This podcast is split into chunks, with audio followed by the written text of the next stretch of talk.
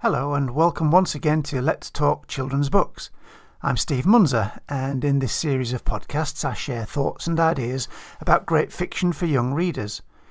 This week, in my search for the best books, I got on my bike and headed over to the Blue House Bookshop in York for a chat with Karen Walker. The shop opened last October and provides a warm and welcoming environment for local people and visitors to the city. Karen has curated a lovely collection of books aimed at encouraging and cultivating children's love of reading. I started my visit by asking her if she wouldn't mind showing us around and explaining how the shop's set out. Well, we're really easy to find. We're just outside the city walls on Bootham, about two minutes from York Minster and just around the corner from the art gallery. We're in a Tudor building and it used to be a small art gallery. And Okay. so I've tried to preserve that same kind of feel. It looks amazing. When you walk in, it's so nice and well set out. Well, the ground floor is mainly for the younger children. We've got the baby books, board books, picture books, and that's because a lot of our families that come in do have babies or young children. Right. So it's perfect to bring the buggies in for them to browse like that down here.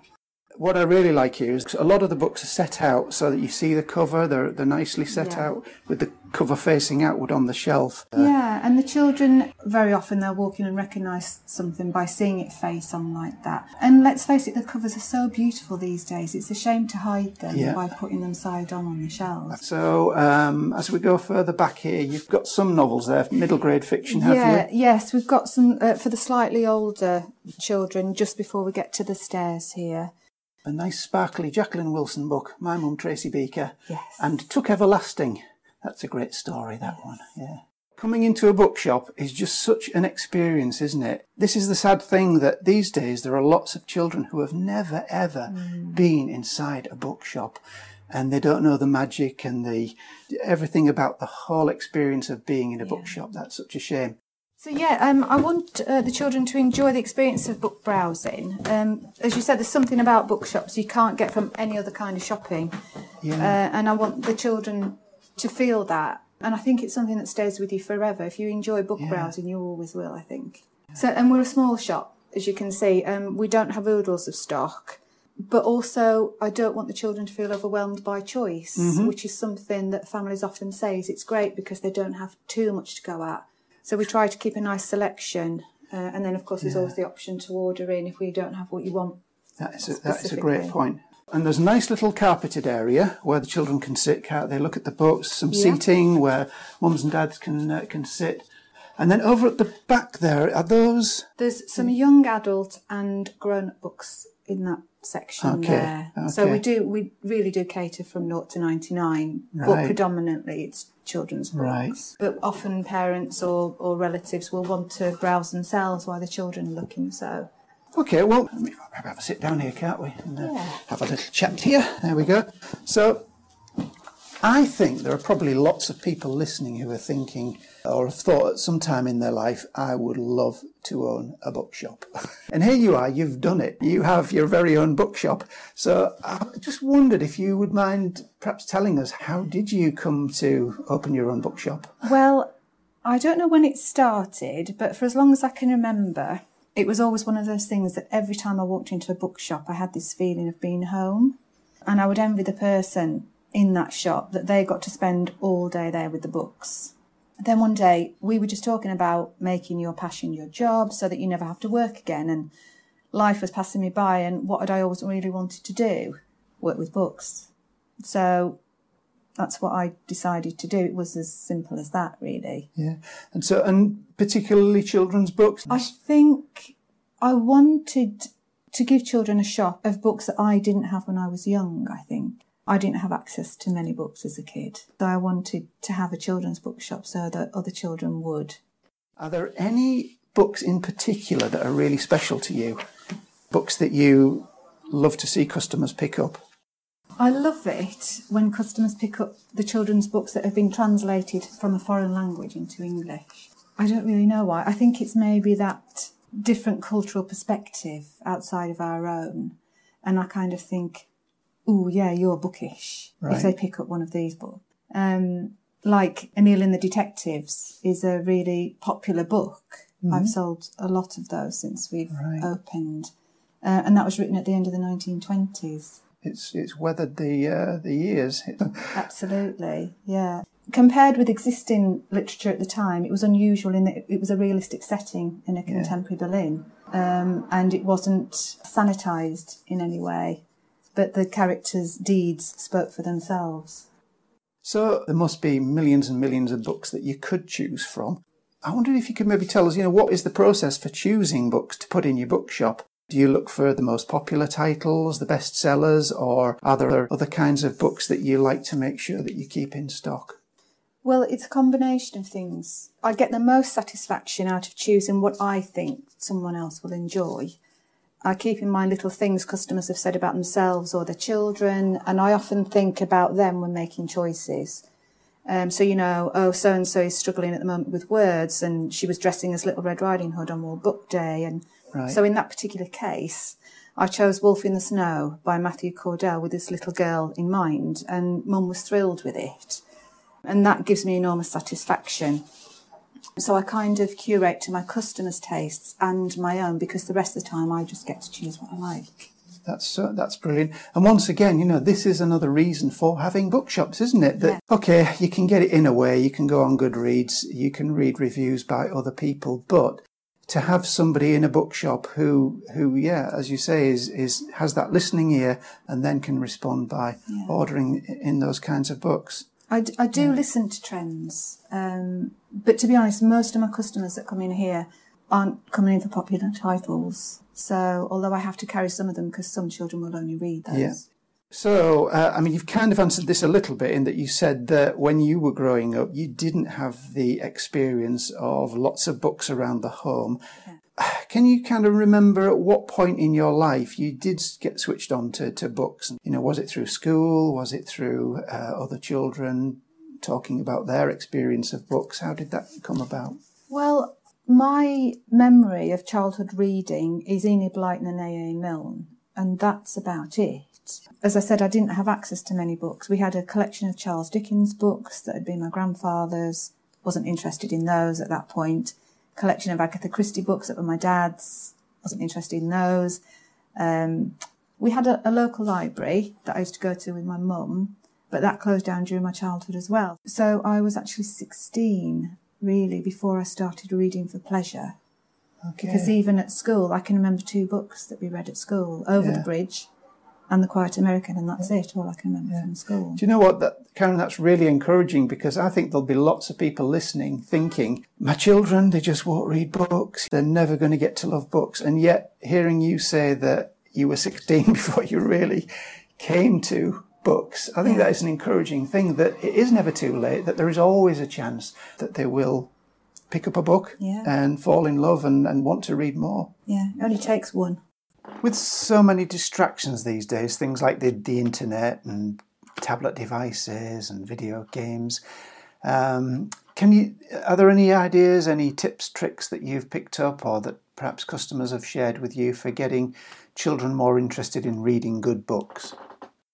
It's it's really difficult. I mean, I think introducing books to children as early as possible is key, and if they become part of a routine, they become a natural go-to. Yeah. Um, children learn by example too. So if they see a parent reading, it makes reading a kind of fundamental part of their growing up. And once that reading seed is planted, it's often lifelong. Uh, as you said, off, uh, there's huge distractions these days around social media, etc. And once they get to a certain age, it's harder to control the extent of their using that. But that's when you hope that the reading seed is established and they might fall back on their books for some kind of a relief from the, the quasi reality of online life. Um, but books that focus their interests or passions might help motivate them to read about them. Um, there's a particular book called Disconnect by Keren David, in which a group of children are challenged to stay off social media for six weeks for a large financial reward. Oh, okay, there was a reward. Uh, so that would be a great read for social media addicts. And it's published by Barrington Stoke, who specialise in books for reluctant readers. So it's a perfect book. well, there's a great tip. I didn't know that Barrington Stoke are catering Yes. specifically for, for those kinds of, of kids. Yeah, reluctant readers, dyslexia. Right. Yeah, yeah they're brilliant books. That's- Loads of topics, lots of brilliant authors that we all know and love. 250 of them, I think. And just going back to something you mentioned earlier about children seeing their own parents reading, it reminded me of a, a survey that was done uh, years ago where that's exactly what they found out that it wasn't to do with the number of books that are available in the house, it was to do with whether or not children see their parents picking up a book and reading for enjoyment. So I guess there's a lesson there for us all that if we want our children to read, then we need to be sitting and, and reading for for enjoyment. And perhaps then they'll think, oh, there must be something in that. There's something in that book that's worthwhile. I find as well that I often become interested in a book because I've read about the author, and so I want to learn about what they're writing. So for me at the moment, um, I've just found Leonora Carrington, who was born in Chorley in Lancashire, Okay. but spent most of her life in Mexico. wow. And yeah, so I've bought her biography and a copy of The Milk of Dreams, which is a collection of her paintings that she painted on her walls in Mexico for her children. Right. Um, she was a bit of a maverick surrealist. So yeah, so I think sometimes if you are interested in a person, you might be interested in what they've mm-hmm. done. I know I am. I think I, I've found that too. Yeah, yeah. If I've met somebody and then I've found out that they have written a book, or I, I, I go to an event and I meet up with the author, yeah, definitely, it does make a difference, doesn't it? It does, you, yeah. you feel as if you have a connection with them, Yeah. and particularly if you've heard them talking, speaking, and, and sharing some of those experiences. So she certainly sounds like a, a great one to, uh, to to read about. Well, I've got downstairs, I've got the book called Out of This World by Michelle Markel and Amanda Hall, and that's about Leonora Carrington, but that's a picture book for children. Okay. And I think if you introduce children to art and artists through books, it well, it's just a, a, brilliant way of giving them a well-rounded understanding of culture yeah. if they're reading about it. And yeah, and like, as you were saying, books that you like are often the ones that have been translated from another language because then you're getting something of that culture, aren't you, coming through um, that's not going to get lost in translation. You know, Yeah. that, that's going to that's going to be carried through in, into the English translation. So, right, we're on to our final question now. So, okay. If an author walked in right now, who would you love it to be, and what do you think you might say to them? Well, Pam Ayres did come into the shop just Oh, after we opened. Okay. Um, and I love Pam Ayres. I've always loved Pam Ayres. I adore her. She's a brilliant poet and she was a really lovely lady and really just outdid my expectations by a mile. But I actually have a, an Andrew Motion story. Mm-hmm. So it's not about if somebody came in, it's when I actually met him when he was poet laureate Right. He was having a reading at my daughter's school and I got there quite early to bag a table near the stage and Andrew's being shown around by the head and we got introduced. And during the wine interval, because I was a familiar face, Andrew came to sit at my table and I got to discuss poetry because I was writing a bit at the time. I bet you couldn't believe your luck. Um, can you imagine discussing your poetry with the poet laureate? with the poet laureate. So yeah, it was surreal. Uh, he was incredibly gracious and listened to me rant on about the stuff I'd written in the middle of reciting his own work, and then he went on to recite Philip Larkin's after the Yeah. interval. So it was pretty brilliant. He was a real gentleman, um, and I bought a copy of his book Public Property at the time, and he signed it to one poet from another, yeah, and it just didn't get any better than that for me. it doesn't. Your dream has already come true, Karen. It's Yes. already happened. okay. Well, can I just say thank you, thank you, thank you for um, letting me come in, have this little chat today. Uh, I know you're busy, you've got lots of things to do, getting books ordered and sorted out. So uh, thank you very much indeed. And I'm sure everyone listening will be fascinated by what you've had to say about books and uh, what it's like to be the owner of a children's bookshop. Aw, So thanks, Stephen. So, if you live in York or you're planning a trip there, make sure you call in at the Blue House Bookshop. You can also check out Karen's books online at thebluehousebookshop.co.uk. For my first book giveaway, I'm inviting listeners to submit the name of a young person they'd like to give a book to. Tell me which book you think they would love and why. I'll get Karen to pick it out and send it to them in the post. You can message me via the podcast link on my website at munza.co.uk. Next week on Let's Talk Children's Books, I'll be talking with James Nicol about his Apprentice Witch series. I've just finished reading the first one and found every page enchanting, so join me next Friday for a spell of charm and magic, and in the meantime, tell me about the books your kids are into. I'd love to hear.